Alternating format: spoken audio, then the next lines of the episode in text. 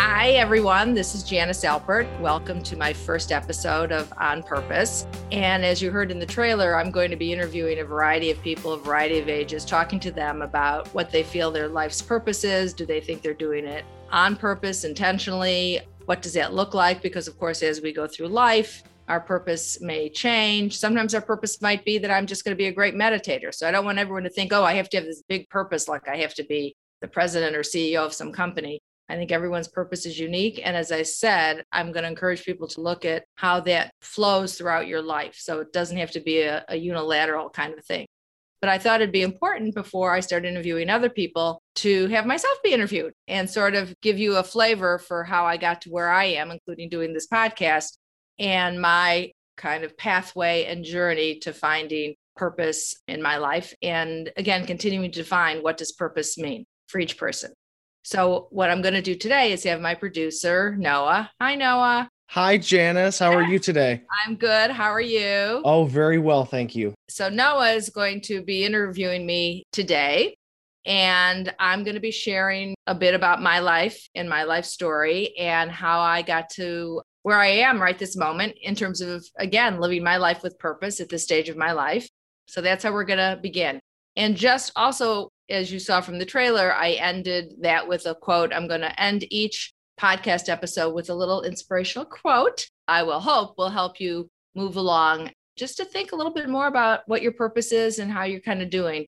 Again, particularly after this crazy 2020, and we're not done yet. It doesn't seem like we're done yet. And so it's been a challenging time, particularly. So hopefully I can be of help. Janice, the first question that I have for you today as we sort of offer the listeners an opportunity to get to know you a little bit more is how did you come to find your life's purpose? What was your journey to discovering what purpose meant for you in your life? You know, how old were you? When, when was that that you first okay. experienced that? Great question. One that I'm sure I'll be asking my interviewees as well. So, just going back, I grew up on the south side of Chicago in the South Shore neighborhood, very much a baby boomer. My parents, my dad was in the war, he came back they bought a little bungalow house. You know, we were very middle class. You know, we were fine, but that was kind of what the community was. A lot of people, you know, vets from the from World War II.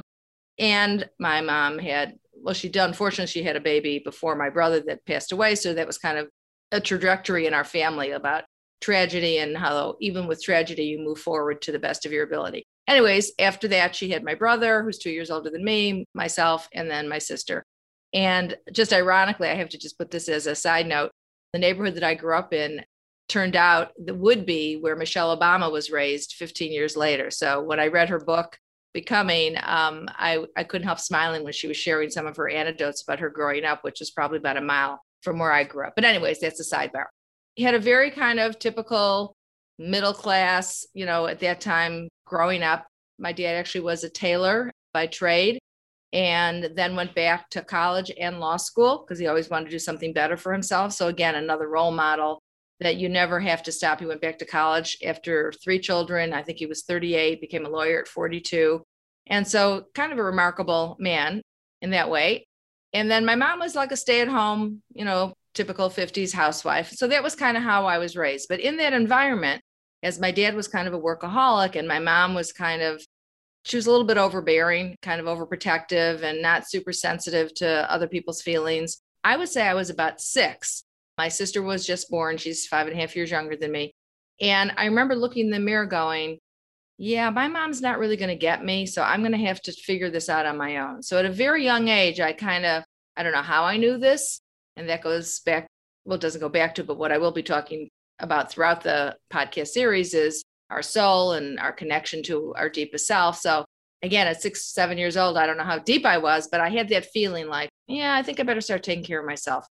And that was kind of it. So emotionally, I did that. I was pretty independent. My school years were very, I would say, indescript in particular, nondescript. You know, went to grammar school, went to high school, was an average student. But I met my boyfriend when I was 16, and that became very much a focal point of my life. And why I share this part of my story is I was not a deep thinker. I wasn't thinking, what's my purpose? Once I met my boyfriend, who later became my husband, ex husband now, though we are very good friends, I just wanted to marry him. that was kind of my goal. I didn't really have any deep thoughts. It was right during the Vietnam War and the 60s, and people were marching and a lot of political unrest, like, you know, with everything, with racism and, and the Vietnam War and just everything. And I was watching, like all my children, my soap opera and wanted my hair straight. So it wasn't like I had any deep thoughts. I had some really nice girlfriends. And I did plan to go to college, but mostly because I wanted to get out of my house. Again, I was saying my my parents, especially my mom, was a little overbearing, and I just needed some independence. So I went to a state college so I could be close to my boyfriend.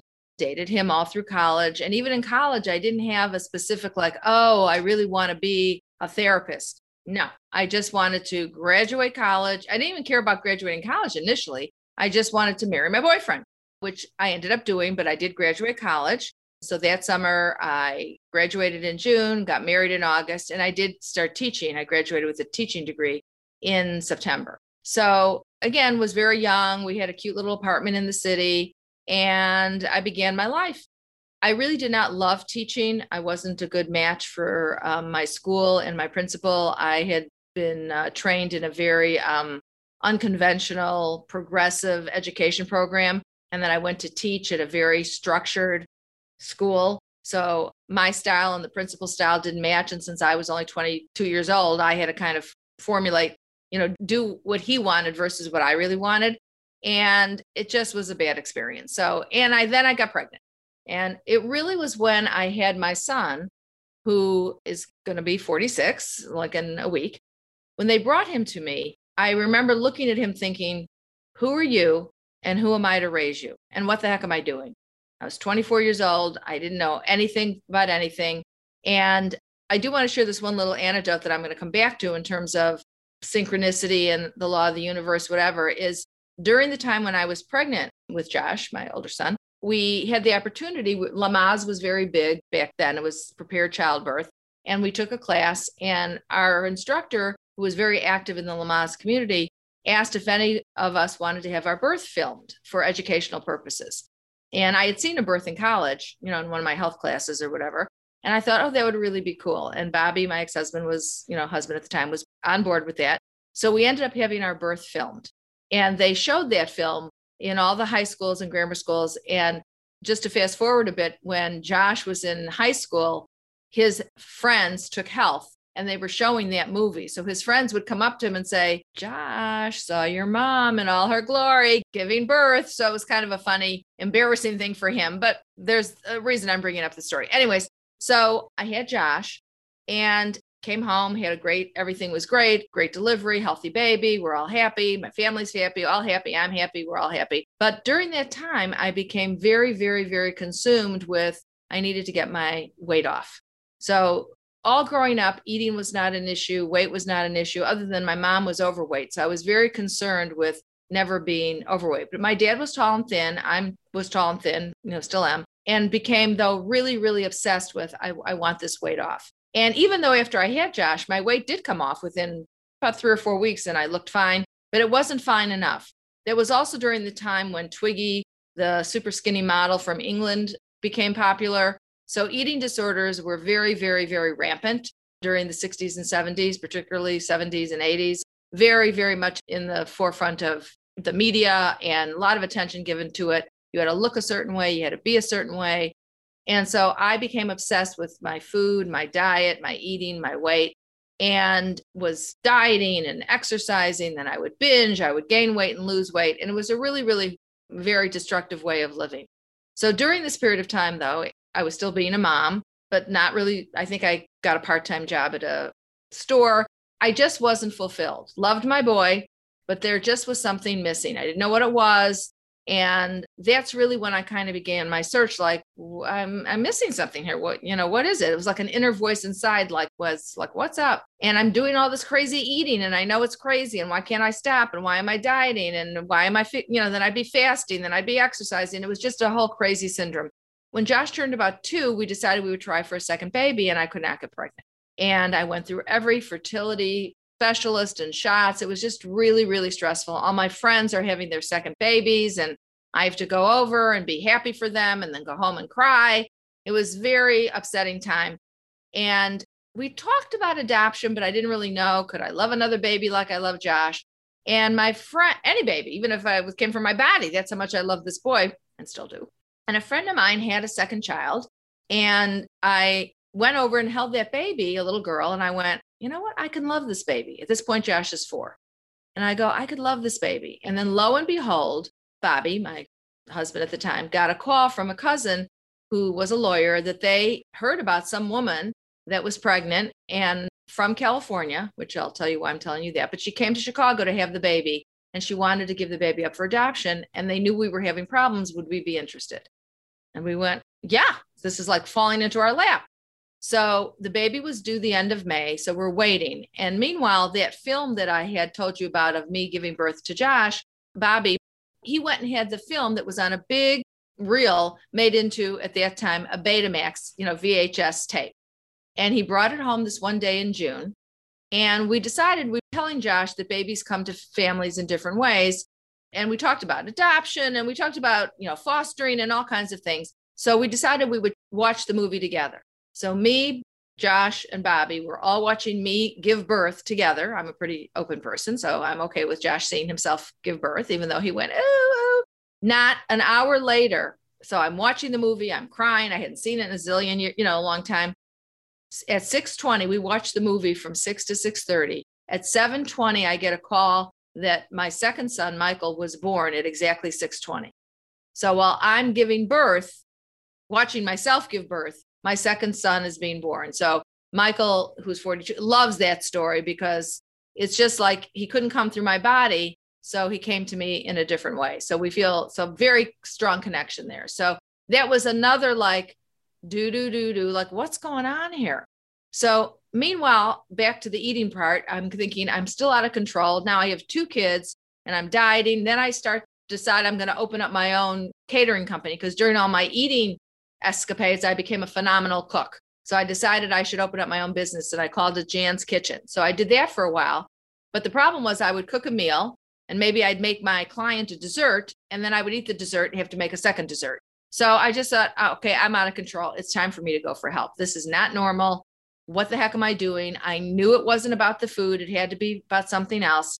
So I went for help. And the result of that was my first ever experience. I'd never been in any kind of therapy, never thought about it never thought about examining myself more deeply, but I couldn't stand the eating out of control behavior I was doing and how it made me feel. And my weight was up and down. It was just bad. So I went for therapy. And through the therapeutic process, I began to address my deepest, really truest feelings, which sometimes that's hard, but that is our truth.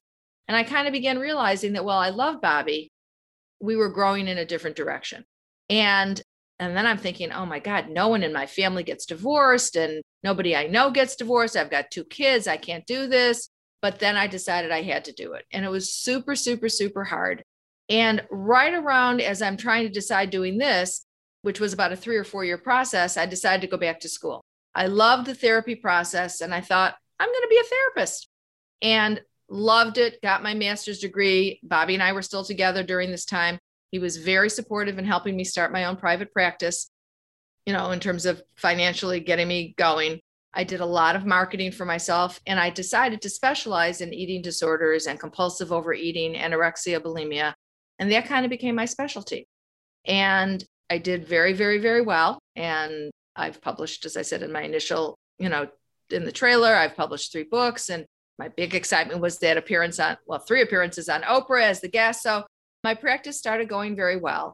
And the more that I was trying to help other people, I really just got deeper into I'm not feeling, yeah, this isn't, this marriage is not working. So ultimately, I did do the brave, hard thing and I got divorced, which again, that was 30 odd years ago. In the long run, was the best thing for me and my ex husband because he's happily married. I'm happily married. So it ended up all working out but that was hard. And that was part of me searching like well what is my truth? And if my truth is that i have to be alone or wait until i meet the right person then i'm willing to do that. In conjunction simultaneously because again i don't think we do life in a linear way. I think it's a multidimensional process. I started getting more interested in spirituality and really asking continuing to ask so what's the meaning of life what's the meaning of my life what is what am i doing here on earth what is am i living my is what's what's my purpose i don't know And so I just kept reading, reading, reading tons of spiritual books. I'm very blessed that uh, just by happenstance, the law of the universe would say that's not happenstance, that that all happened for a reason. Many of my women friends who I met in high school and college are on the same path. None of us were on that path at 18 years old or 20, but we ended up being on the path. So I had a lot of people I could talk to, and I would go to workshops, etc., and just really examining what is life's meaning and being more awake to kind of the law of synchronicity. Like, was that just a coincidence that I watched that birth of me giving birth and my son was being born? I don't think so. And that's happened many, many, many, many times throughout my life. And then as each challenge came up, so first it was going through the divorce, that was really, really hard. Building a private practice on my own, that was really, really hard and challenging, though that, you know, I loved. My older brother sadly ended up having a brain tumor, which was very tragic in our family. He was, uh, he was a doctor. And then he ended up with leukemia and he needed a bone marrow transplant. And I turned out to be the match. And so that was very, very special. And my brother was super, super funny. And after the bone marrow transplant, and I went in to see how he, well, you couldn't go in, but talk to him through the, you know, he was in an enclosed, you know, protective environment. He's so funny. He goes like, I go, how you doing? He goes, I feel like I want to get my nails done because I had just, you know, my my bone marrow was my blood was now in him. So he, he was funny. The good news is because of that, he survived probably another 20 years. Unfortunately, passed away a few years ago, but we had a very, very close relationship. And I think some of that had to do with this, you know, unfortunate tragedy. So then I just kept going on more and more deeper work in terms of internal meditation in my dating life because I was single for about 15 years before I met my husband. I dated somebody for a long period of time back and forth. And he was a great, great guy. You know, he, he was almost like stepdad during that time when my kids were teenagers to my boys. But I just always felt something wasn't exactly right. I'm still good friends to this day with his daughters. And unfortunately, he got sick. I feel like I'm telling a lot of sad stories, but this too happened. He got very sick and passed away. But up until that time, we remained very, very close friends. And then about 20 years ago, I just said, you know what? I just really am ready to meet someone. It's like enough already. And I started doing more prayer, more meditation, more visualization. And lo and behold, back, just going back to the law of synchronicity. So when I was three and my brother was five, my parents decided to take a driving trip to Florida. My dad was big on those driving trips. We didn't have a lot of money and we stayed at some less than exotic motel. But while we were there, we met another couple, two other couples actually, who were from Chicago. And they became lifelong friends of my parents and they played cards together, they traveled together. And when I said to my mom, she was still living at the time, I don't know, I really just, I'm ready to meet someone. And, you know, she said, Well, I'm going to ask, you know, Vera, if her nephew got divorced, and I'm going to ask my good friend if he's available. And I thought, oh no, when my mom fixes me up, that's never a good sign. He's, you know, not going to be cute or smart or funny. So I ask all those questions and nice, of course. And she goes, No, if it's Vera's nephew, he's fine, whatever. Anyways, so my mom ended up fixing me up with my husband, with her, her friend Vera, who's my husband's aunt. And that would have only happened if we went on vacation 50 years prior to that. So I feel like my husband and I were meant to meet in this kind of really bizarre manner. So I think that when you're kind of on that path of looking at who you are in a deeper way and you're open to that your purpose and your life's purpose changes throughout. So, you know, when I started my search, it was really just to get to know myself, which, by the way, that can be a purpose in itself. I, again, I want to just keep reiterating your purpose doesn't have to be some huge, big thing, it can be anything. It's just that you have to, to me, part of it is that you know you're on the right path if you're kind of feeling, you know, alive. So when I first started it, it was who am I? Who am, what, who am I to be a mother? Who am I to raise you? then it was like, why the heck am I eating like this? So I had to go deeper to find out the answers to that. And once I realized that I couldn't be in this marriage, then my eating normalized because I was being more, you know, true to my feelings. Then I had to go through the divorce. And then I was like, okay, what does that mean now? I'm a single mother. How am I going to meet guys? How am I going to date while still being and work? I had a date. I didn't have to date, but I wanted to date and work and then keep up my wonderful friendships. I have wonderful women friends, some of whom I'll be interviewing for this podcast. So it just it keeps changing is what I'm saying, one's path. And so even with this whole podcast thing, So I turned 70 in 2020. The pandemic came and put everybody's life on halt. The last four years of our country has been in disarray. And while I've never been particularly political during this four year period, not that I think this has anything to do with politics, I think it has to do with character. And unfortunately, our president, in my view, was lacking much of that in terms of honesty, integrity, and just everything, inclusiveness. It was really, really hard for me to wake up every morning. And so that pushed me to think more about, well, how can I be kinder? You know, I can't change him, but I would need to be kinder. And so, and then we had the pandemic, which I think was really the universe giving the whole planet a timeout because, you know, we're ruining our climate. I mean, there's just so many levels of things that I never thought about 30, 40 years ago that during these last four years and during this last year in particular, I think I was pushed or whatever. I started thinking more about that. And since we had to be home and we couldn't go anywhere, my meditation and my introspective time was heightened. And in addition, I started listening to podcasts. So I'm not particularly computer savvy. That's why, in order for me to do this, I had to find you, Noah. So thank you, thank you, thank you. But I got it in my head that I could probably do a podcast and make it both entertaining. So it'll be fun, but informative and just help people feel supported and maybe give them kind of some food for thought of what what are they thinking about and how are they doing their life and how could they improve it in a good fun productive spiritually correct kind of way not just for themselves which of course is always number one but for their families for their community for their friends for the country and for the world so it has to me like a when you're on this path it has like a snowball kind of effect so I thought about doing a podcast and then I thought, I don't know, I, how am I ever going to do the technological aspect? So I just kind of put it aside in my head. I was doing some journaling about it and went, I don't know. Uh, and then I just go, okay, powers that be, if I'm supposed to do this, give me some information. And again, because I try to be awake, because information like this can come in any form. It could be from TV, it could be from dinner with friends, which is how this happened. So I'm at dinner with some friends about three months ago. And, you know, like in their garage, you know, six feet apart, you know, with our masks. We just, you know, it was cold because I live in Chicago. And I just said to the guy, So what have you been doing lately? How are you feeling your time? And he goes, Oh, I did a really interesting thing. I was interviewed for a podcast. I went, Really? Who did the podcast? And one thing led to another. And he told me, and I said, Well, does this guy have like a producer or someone who puts it together? And he goes, Yeah, he does. So he put me in contact with all those people, which you are one of them, Noah. And I told you I want to do this can you make it happen and you so wonderfully said i can make it happen from the technological you know part of this so here we are and then i thought about what do i want this to be about? And i thought well i think the central focus to me is no matter how old you are that if you're really going to do your life well so i may interview some 18 year olds as well as people in well for sure i'll be interviewing some people in their 70s because that's my genre. And doesn't matter how old you are eh, that if you're if you're feeling like i'm i'm alive and i'm i'm good with what i'm doing in my life your life will go better. I'm not saying it's going to be perfect because mine wasn't and it isn't but it just goes in a better direction. And as i was saying earlier to just repeat our purpose changes. And how we do that in a and, and why i called it on purpose besides the double you know entendre or whatever is it, that it's if you can do it in a thoughtful way it just kind of goes better now, again, it doesn't mean you have to think about it every minute. Am I on per- am I doing my life with purpose? Am I doing it on purpose? No, no, no. You don't have to do that.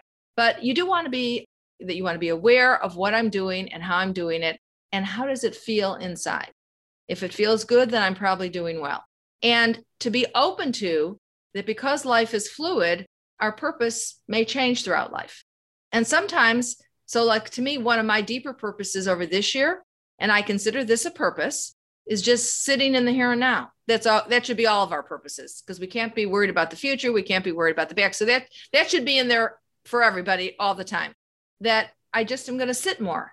And so someone might say, well, what kind of purpose is that? You're just going to sit and meditate? And I'm going, yeah, I think that's a pretty good purpose. So again, not to beat a dead horse, it doesn't have to be something grand or huge for you to feel alive and at peace because when you think about, well, how do I know? Because that's often a question. Well, how do I know if I'm really living my life with purpose? I go, because there's, you know, and and and again, on purpose. We even if you're doing it not on purpose, you'll be on your purpose, which is really the key.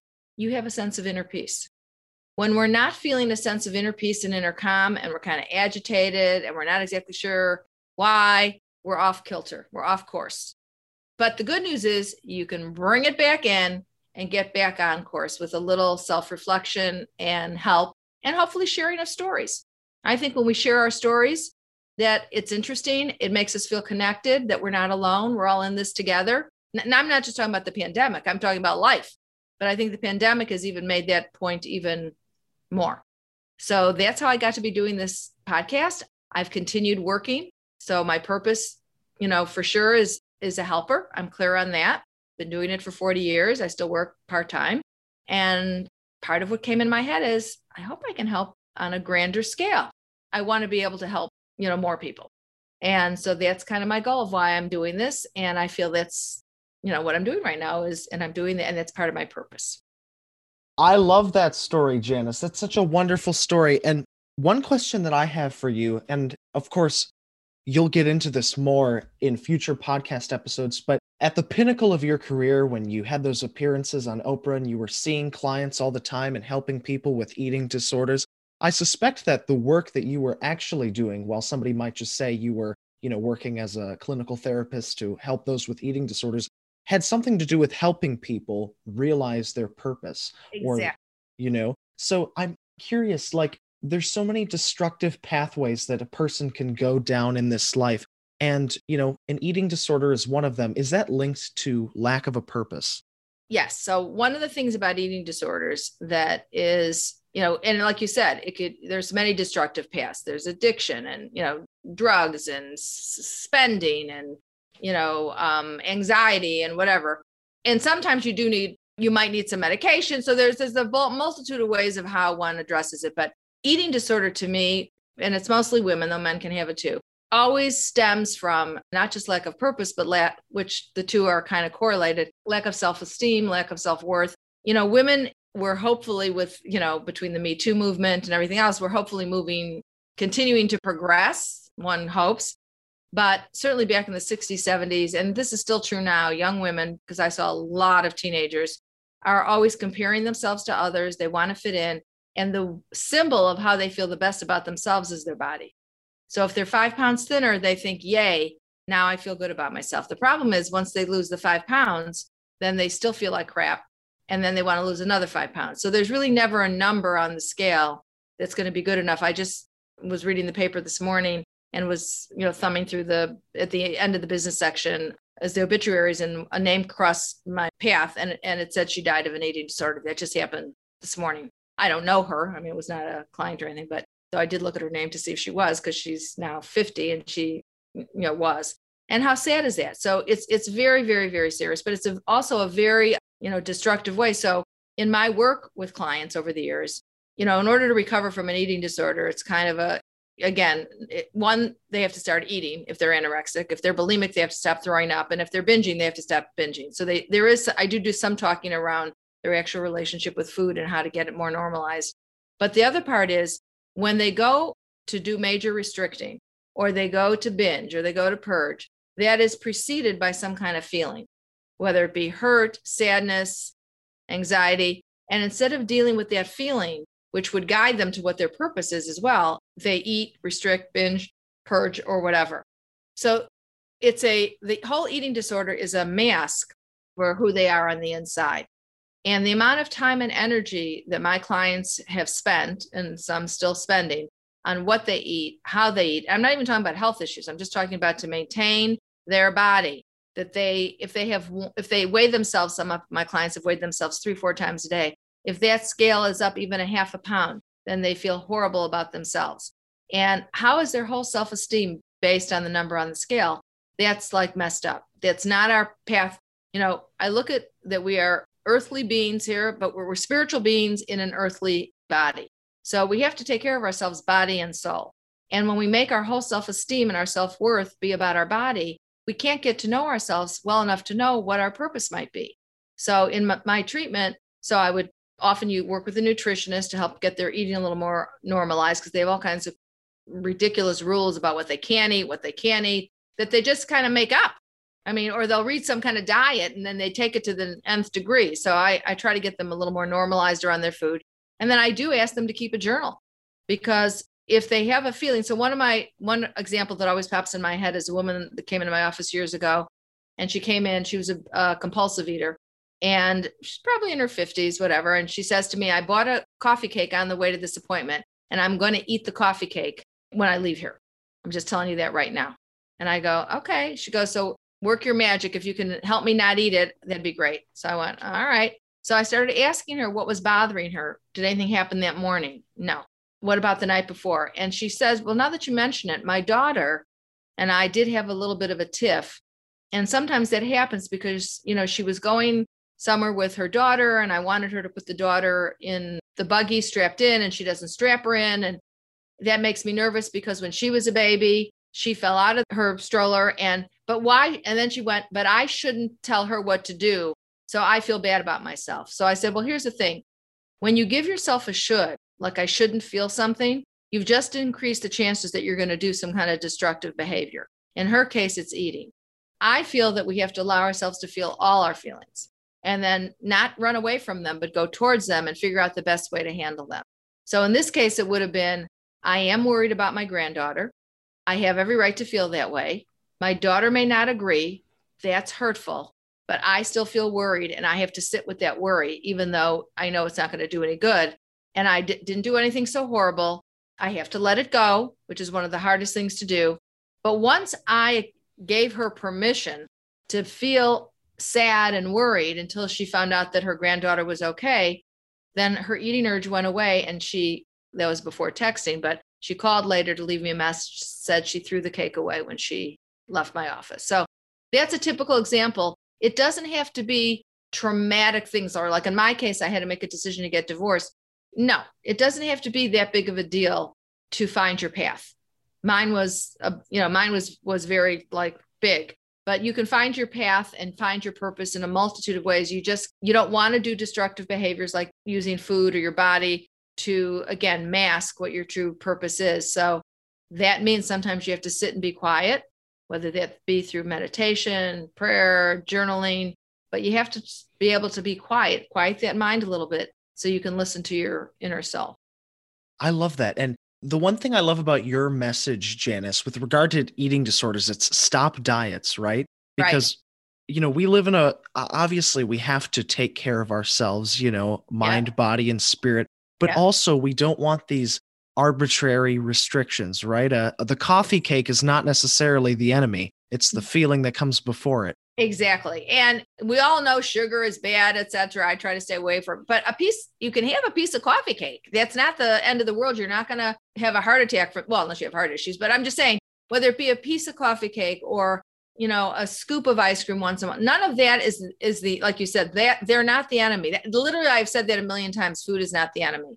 It's, you can have a little bit of this and a little bit of that. Again, unless you have major health issues I was just watching this documentary that my son told me to watch on plant based eating and how if you eat only from plant based things, you have more energy. I totally agree with that. I am not doing that, but I totally agree with that. So, what I'm saying is, each person around there, if they're being true to themselves, they can figure out their eating in a healthy, balanced way without using it in a extreme way, whether that be extremely limited or extremely, you know, overeating neither one of those is really healthy or good. And it keeps you from really knowing who you are on the inside. So we don't want to do that. Janice, the last question I'll ask you okay. as we sort of wrap up this conversation yep. what are you most excited about with regard to this podcast? What can listeners tuning in today look forward to on on purpose with Janice Alpert? What I'm excited about is just to share the stories of all the people that I'm going to be interviewing and and show that from every walk of life, everybody's journey is different. So like I'm I'm just I'm one of the people I'm going to interview is my husband and he is not like if someone were to say to me is he a super spiritual introspective person I would say no but has he led his life and does he lead his life still in his 70s with purpose 100% so that's why I think he he may be my first interview we'll see I just think he's a great example of what I want people to know. It doesn't have to be, you know, super like I have to find my purpose. Because sometimes I think with all this, I feel because there's been so much more spiritual awareness and people are, it's becoming a little bit more mainstream. Some people may feel very, very pressured. Like I've just got to find it. I've got to find it. And I want everyone to take a deep breath and relax and just listen to some of the stories and see what hits you. And see if there might be something in that story that might like oh maybe i could do that. Because the thing about change and again our purpose is always in flux is that it's baby steps. It's little little little things. So you don't tackle everything right away. It's like baby steps. Even the way that i've done this podcast it's been baby steps. First i had to have an first i had to find somebody which i did then you know i had an idea then I had to find like, okay, what kind of graphic do I want? You know, and how do I even get it on? I don't know. So Noah's helping me with that. So it's being able to say, I'm going to do it step by step about whatever it is. So my biggest hope is that people will just feel touched, really, and that something in what either I say or the guest says will touch them to look at themselves in a different way, leave this half hour, 45 minutes feeling a little bit better about themselves and about life, and maybe have a new direction. You know, I don't know. So I don't, it's very open. That's what I would say. It's open. Yeah. I just, I'm excited about sharing kind of what I've learned in my 70 years and having some fun with it. A little laughter never hurts. So that's kind of what I'm, I'm hoping for. Whoever listens, I'm like so excited that you listen and tell your friends. and I'm going to close each episode, as I said, with a quote. So here's my quote for today You must be the change you wish to see in the world. You must be the change you wish to see in the world by Mahatma Gandhi. And I think I just love that because my interpretation of that is that if you want something different to happen, start with yourself. It doesn't, you don't have to, like, I'm, I'm not running for a political office. Maybe if I were younger, I might, but I'm, I'm not doing that. So, but there are other things you can do in whatever you're thinking, because there's a lot, even though that would be my last thing. Let me just say this one last thing there's a lot going on in the world right now where people feel that things are unjust and unfair and not balanced. There's a lot of divisiveness going on, a lot of anger. But I feel confident that if we, in our journey, and particularly finding our purpose, we ourselves individually can be in a place of love and compassion and kindness, that we are making our contribution. So again, to me, that's a pur- that's one purpose, and that's the other thing too about living life on purpose we don't have to have just one purpose. So I feel like I'm I'm a healer, I'm a helper, but I'm a mother, I'm a grandmother, I'm a wife, I'm a friend. Do you know what I'm saying? We can have a lot of different categories, a lot of different places in our life to make sure that we have, you know, that we're on purpose. So it doesn't have to just necessarily be one thing, but just a little bit of change in how you see the world and how you think and how you react to the world and how you deal with the world from your heart, being in a place of love I think when I read that quote about, again, let me just, you must be the change you wish to see in the world, that means you coming from a place of love. And from that, I do believe that will bring you closer to whatever your purpose or purposes might be, but it will also help the world.